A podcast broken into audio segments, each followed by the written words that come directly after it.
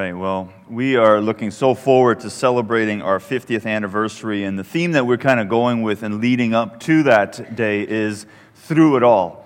And the focus of that is obviously to kind of look at how God has been in this church and working through this church in the midst of all the challenges and the blessings that have come. Um, and so, through everything, through the entire journey, we see how God has been involved in our, our church life but at the same time, I think it's important for us to recognize that whatever we're going through in our personal lives, that God is also in the midst of all of that. And whether you've had maybe just some challenges in your personal life or whether you feel like your life has just been filled with blessings and rewards, in the midst of all of that, God has been with you and is with you through it all. And so, what we want to do uh, today is we want to look at some of the new beginnings that may be happening in your life. And all of us, at some point or another, are going to have a new beginning, or maybe we've experienced a new beginning. I want to start this morning by reading to you really quickly our church history, which is found um, in the book uh, Search for Renewal by Jack Heppner. And uh, he writes this. And so, uh, excuse me for a moment. I'm just going to read a few paragraphs here for us because I think it's important for us just to kind of have an image of um, what God has all done in the midst of this church. In the Leamington area, the first contact with the Mexican Mennonites came when a child of one of the families living there died. Not knowing where else to turn in their grief, they asked David Friesen of Aylmer to officiate at the funeral. As, as the result of this contact, the Friesens began conducting informal hymn singing uh, evenings twice a month in that area, which would be in the Leamington area, beginning in 1967. The following year, D, John D. Friesen conducted uh, successful evangelistic meetings there, and the time seemed right to place workers who would begin regular services. Consequently, Jake and Dorothy Heppner were assigned to the area in November 1968. The Heppners had been partially supported by the EMMC in their former ministry with the Western Tract Mission, but now were given full support. At first, the Heppners conducted services in various homes, but when the group grew, they moved to Heppner's garage for midweek Bible study and to the basement of the, of the UMEI for Sunday services. When the garage was no longer large enough, the Hillman United Church was rented one evening a week. In the years that followed, a number of families moved to, the Leamington, to Leamington from Manitoba to help out with this work. They included our very own Bill and Tina Giesbrecht, Dave and Margaret Wolf, Henry and Susan Epp, and George and Lois Neudorf. Their, ser- the, their services were greatly appreciated in the rapidly growing work. As the size of the group increased, the need for their own building became more apparent. In 1971, Jake Heppner donated half an acre of land and construction began, and that is the location of our old, of our old building right, right, right over there. That winter, a carload of men from Manitoba came to help in the construction so that by January 1972, the walls and rafters were up and the group could begin using the basement for its meetings. Of course, they had to do this in the dead of winter. Let's go build a church in the dead of winter. But I think it's fascinating that the thing isn't even done yet, but they're already meeting. That just shows some of the desperation and the need that they had. That summer, when the Heppners returned to service with the, with the Western Tract Mission, Gordon and Mary Brown were called to replace them. And so the work at Leamington was off to a great start. That is our humble beginning. And what an amazing thing, what an amazing story this church has of how God has moved and worked in our midst. We have seen God do amazing things throughout the history of this church, and we know that He is not done yet, and He is going to do, continue to do amazing things. Now, how many of you have ever started something new? Okay. Those of you that are not putting your, you know, hands up, you're like, I'm too good for that. I'm not putting my hands up. But here's the thing every single one of us has at one point or another started something new. And if you're like, well, not me, well, hello, you were born so I think you started something new, unless that's like an old thing for you. Like every now and then I just, you know, do that, but uh, whatever. So all of us have started something new, and, and there is this kind of an awkward moment sometimes in when we start something new. Sometimes it's really natural, sometimes it just kind of begins and it seems like, you know, nothing really all that hard, but usually there's some kind of awkwardness or, or discomfort, maybe even in starting something new. You know, we have things like starting a new school or, or moving to a new country.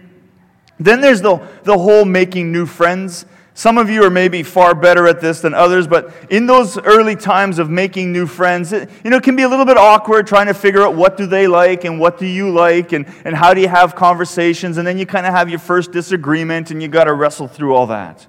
Another new thing that I know pretty much all of you in this room have experienced or will experience in your life, and that is when you begin to drive. Remember those days? Remember when you used to check your mirrors, like you actually did that? You know, remember when you held your hands at the right place? I was taught here, now it's here, and 10 years from now it's going to be here, I guess. You know, we're just moving around the steering wheel. I don't know. But remember those days when you would actually focus on doing the speed limit? And you're like, so, you know, I'm going to stay right on that number, like exactly. And then one day you realize that the world hates you because you do the speed limit and that it's actually socially acceptable to go a little bit over the speed limits, you know. So for some of you on the way to church every Sunday, it's okay to go a little over. I'm not telling you to break the law. I'm just saying it's socially acceptable. And for those of us that need to get here, huh, come on, you know.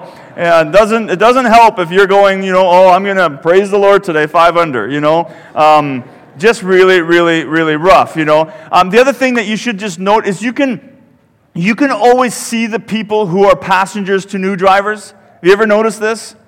It, it just, just watch now. You'll see it. You can just pick them out like that. You know, uh, you'll be you'll be watching them, and passengers of drivers who have been driving for a long time, they're looking out the window. They're bored to death. You know, and maybe they're on their phone and they're just like, oh, when are we going to get there? And they're not really paying attention. But oh my goodness, passengers of new drivers you know, they got 911 dialed on their phone. They're ready to go, and they're just looking. I just literally yesterday morning saw it. I see this lady driving to, you know, coming towards me. I'm like, mm, passenger of a brand new driver. I guarantee you. And the, the, they went by, and I see the kid just, he's as stiff and as panicked as, as the poor mom was, you know. Then you have those first starting, you know, the dates. You guys remember? How many of you remember? Weren't those first dates awesome? Man, okay, maybe it was just Marie and I, because we had, we had some weird first dates. Um, I remember way back when we had one of our very first dates. We were in Manitoba, and, and so Maria booked us a nice place in Winnipeg. Uh, in, in Winnipeg. I, don't even remember the restaurant, but we went there, and it's the dead of winter, you know, so Manitoba, it's freezing, freezing cold. And, and we got in there, and we had, you know, you're trying to make a good impression. Remember those days, guys? you know, we're trying to make a good impression still, and, you know, and we're, tr- you know, doing our best and, and, you know, having a great conversation, and then it came time to pay. Now, I don't know what went wrong. Whether we expected the other to pay or whether we just both decided to see if we could get out of there without paying, I have no idea. But we had no money, literally no money, and we had a debit card, but for some reason the debit didn't work. And, and I didn't even use my brain. It was minus 30 outside, and I see Maria kind of looking like, I don't know what to do. And I'm like, I'll find an ATM. Out the door, no jacket on, and just sprinted. I had no idea where I was going. I just knew I needed money, and surely somewhere in the city of Winnipeg, they must have money. But 30 minutes later, I came back, and I'm like, my chest was burning. It was so cold. And I come back, and I look at Maria like, I thought you died, you know? Like, she's like, where have you been, you know? And uh, so we finally, you know, had cash. I paid, and then we went outside, and we tried to get in the car, and the doors were literally frozen shut. And finally, pried her door open, climbed. Oh, first impressions. Why that girl stayed with me, I don't know. I don't know. Must have been my looks, but um, you know, whatever. You know, and then there's the first when you start date and when you start, you know, in your marriage. Some of you have been married so long, you're like, oh yeah, yeah, we, we did this for the first time once, you know. Um, when you first start, you know, in your married life, man, there's so many awesome things. You learn so much about yourself. You learn so much about your spouse. Um, I've shared this story before, I'm sure, but it was on our wedding night that I found out that I cannot sleep with someone touching me. There went all the dreams of, you know, cuddling and lying together and, oh, good night, I love you, you know, and bad breath in the morning and all that, but whatever, you know. And, I, oh, you know, about two in the morning, I'm like, okay, move over. You know, by the third night, I'm like, move, you know. And she's crying because I'm like, and I'm like, baby, I haven't slept in 50 hours. I need, I need to sleep, you know. And, and new beginnings new beginning. So we've kind of looked at some of the humorous stuff, but you see, some of you are in a new beginning right now, and you're not laughing about that one at all because you're in this new beginning where, where maybe you're trying to kick an addiction. And you're in the very new beginnings of that. You just decided, I'm done. I'm not doing this anymore. Uh, this behavior, this lifestyle has got to come to an end. And so you're at that new beginning of saying, no, we're ending this. We're, I'm not doing this anymore. Maybe, maybe you're at the new beginning of ending a nasty relationship. Whether it's with friends or whether it's you know, a romantic relationship or whatever it might be, but you're in that place right now and you're like, man, I gotta, we gotta end this because this is not a healthy thing. You might be at a new start where you're choosing, you know, or, or, or, you're in a new beginning, not by choice, but because someone made decisions on your behalf. Maybe, maybe you lost a job. Maybe you have an illness. Or maybe you have something that's just completely beyond your control. And all of a sudden, you went from having your life totally planned out to asking the question, well, what now? A new beginning. Maybe you're in a new relationship with Jesus and you're at this new stage and you're trying to understand what have I got myself into? What does this all mean for me? And you're excited. There's a sense of newness. There's a sense of, you know, God doing a work in you. But at the same time, you're in those first few months and first few weeks of, of this relationship with Jesus and you're wrestling with what that all means for you. And so we are, you know, looking at these incredible, um, or we're looking at, you know, these moments in our lives when there's these new beginnings. And what I want to do today is I want to try to give us two quick, easy lessons to, be, to keep in the back of our minds whenever we are at the beginning of something new. If you have your Bible with you, turn in your Bibles to, to uh, the book of uh, Nehemiah. And if you don't know your Bible that well, there's an Old Testament and New Testament. Nehemiah is in the, in the Old Testament. And here we have this amazing book about this guy who, who does something that most of us would never even consider doing. And I don't have time to do a long introduction to the book, but Nehemiah is written after the Babylonian exile, which means that many of the, of the Israelites have been taken out of Jerusalem and they're exiled into you know, Babylonia. And, and so now the city is in ruins. And Nehemiah is hearing about the condition of his city. He's hearing about the condition of Jerusalem. And in Nehemiah chapter 1, verse 3, he gives us he, a little description of what he's being told. He says, um, verse 3, he says, They said to me, he had asked them what was the condition of the city. He says, they, Those who survived the exile are back in the province, are in great trouble and disgrace. The wall of Jerusalem is broken down, and its gates have been burned with fire. And so here's Nehemiah, and he hears about his city. He hears about what's happened in that land. He's, he's hearing about the crazy things that are going on, and he just sits down and he just begins to weep. And we may not understand that, but you got to understand for Nehemiah, this was his identity. This, this city was, was everything to them. This was the place that God had brought them through. This was the place where God dwelt. And here he is weeping now. And he begins to pray. And it is in this prayer that we don't see the first lesson very, very clearly, but you begin to see in his prayer very clearly that he has learned the first lesson. And the first lesson is this you have to count the cost. When you're going to begin something new, you need to count the cost. What do I mean by that? Simple. Just stop and think. Just stop for a moment and process what will this cost me? What do I have the conviction to carry this through? What does this even mean for me? Is this the right thing to do? You know, what's this going to mean for the people around me? Now, hear me very, very carefully. I am not talking about you talking yourself out of it. That's not what I'm saying. So, by counting the cost, I don't want you to miss, make a list of all the reasons you shouldn't do it. I'm, I'm talking about making a list of what does this all involve because here's the sad thing. We have too many people in life who begin something and then they end it they bail on it. They never see it through. They don't, they don't count the cost ahead of time, and so they never truly engage in it. And as soon as something difficult comes, as soon as something maybe a little out of the norm comes, they just bail. And what happens after a while, if that becomes your pattern in life, you will stop trying new things. There's nothing wrong with, with counting the cost ahead of time and recognizing this is going to be hard. This is going to be difficult. And we see Nehemiah, he did that. Verse 5 Then I said, This is his prayer Lord, the God of heaven, the great and awesome God who keeps his covenant of love with those who love him and keeps his command. Let your ear be attentive to your uh, and your eyes open to hear the prayer of your servant in praying before you day and night for your servants, the people of Israel. I confess the sins we Israelites, including myself and my father's family, have committed against you. We acted very wickedly towards you. We have not obeyed the commands, decrees, and laws you gave your servant Moses. Verse 8 Remember the instructions you gave your servant Moses, saying, If you are unfaithful, I will scatter you among the nations, but if you return to me and obey my commands, then even in if your exiled people are at the furthest horizon, I will gather them from there and bring them to the place I have chosen as a dwelling for my name. They are your servants. He's talking here about the people of Israel and your people, whom you redeemed by your great strength and your mighty hand. Lord, let your ear be attentive to the prayer of this your servant, speaking about himself, and to the prayers of your servants who delight in revering your name. Give your servant success today by granting him favor in the presence of this man. Now, who is this man? Listen to what he says next I am the cupbearer to the king.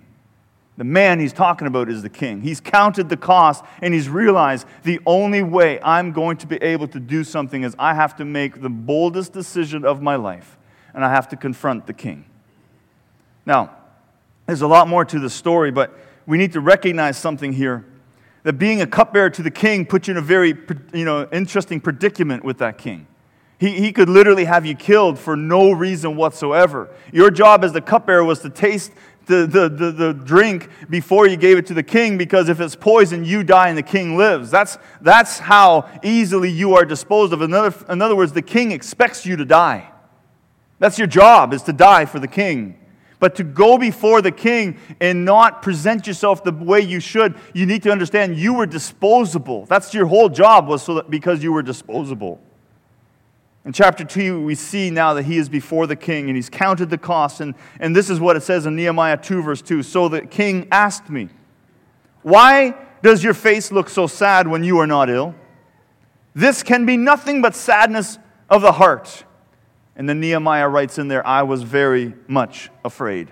He had every right to be afraid. But even in this fear that he had, verse 3, but I said to the king, Okay, this is where we know that he counted the cost.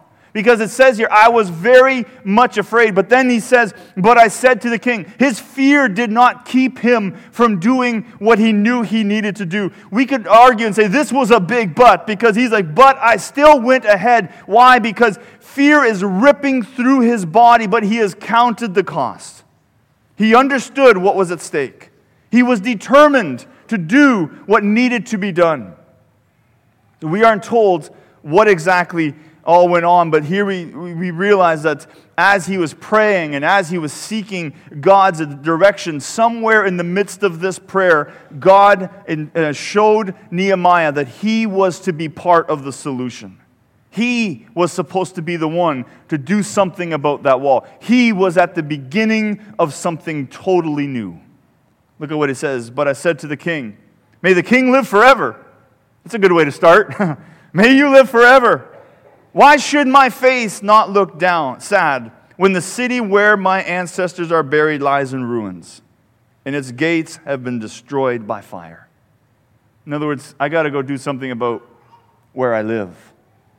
Now, again, there's lots more here. And we're going to skip over it all, but Nehemiah finds tremendous favor from the king. And the king actually gives him two notes one is for safe passage back to Jerusalem, and the other one is for all the timber he needs to build whatever he needs to build. Now, it's important to remember new beginnings aren't just the ones that lead you towards something positive. New beginnings can also be devastating. And so sometimes when we think of new beginnings, we just focus them on the sense of saying, man, I started a new thing, you know, and I'm so excited. And, and we look at new beginnings as only a positive thing. But you need to realize today, new beginnings can also be extremely negative. That first drink, that first look, that first touch, the first time where maybe you're wrestling with your faith and you're saying, I'm kind of going to walk away from what I've been taught. I'm kind of going to start walking. It's a new step, it's a new beginning. So please know here today that uh, when we're talking about counting the cost, we're not just talking about what you could accomplish, we're also talking about counting the cost and how devastating this decision could be for your life.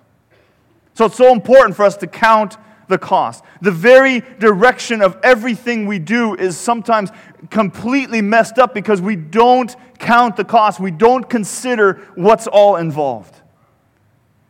And as they begin building the wall, it doesn't take long for opposition to come. First, it comes in the form of ridicule, and then it, become, then it comes in the form of outright threats. Not all new beginnings are going to stir, uh, you know, cause a stir in your life, but some will. And this is why it's so important for us to recognize that it is so important for us to count the cost. By counting the cost, you are giving the decision that you are making the consideration that it deserves. By counting the cost, you are giving the decision that you are making the consideration that it deserves. When we do not count the cost, we minimize the value of the decision that we are making. Which leads us to the second lesson. So, number one, count the cost. Number two, stay the course. Stay the course. Nehemiah 4:1 when Sanballat heard that we were rebuilding the wall, he became angry and was greatly incensed. He ridiculed the Jews, and in the presence of his associates in the army of Samaria, he said, "What are those feeble Jews doing?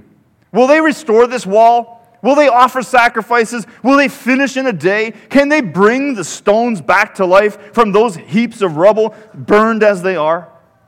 Tobiah, the Ammonite, who was by his side, said, What are they building? Even a fox climbing up on it would break down their walls of stone. Oh, the power of ridicule. Have you ever been in that place where you started something new and you thought everyone would kind of cheer you on? Maybe you thought everyone's going to pat you on the back, and the first thing they do is ridicule you. The power of ridicule. I think this is the one thing that sometimes we don't take into account when we count the cost.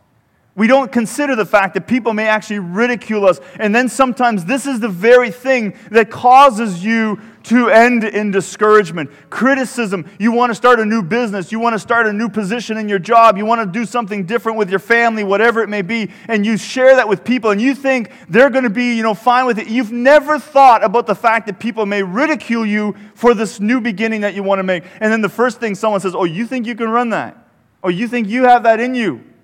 And suddenly, just like that, ridicule brings you down to where you don't have any encouragement to continue. Nehemiah prays for the people, and he prays that those who are doing the insulting would have their insults turned against them. If you face ridicule or insults, listen carefully. You need to combat them. You cannot just dismiss ridicule and insults. You cannot just say, oh, you know, whatever. It's just words. People are just, you know, mean sometimes. You, we are tempted sometimes to pretend that words don't hurt us. We are tempted sometimes to pretend that if we let words hurt us, that that, that means that we're somehow weak. You need to understand every single human being in this room and in this world is affected by the insults of other people. Do not ever allow yourself to feel that you are somehow weak if you struggle with dealing with insults. You will need to combat the insults and the ridicule in your life. You'll need to have a plan. You'll need to know that this is something that happens to everyone and you cannot just dismiss it.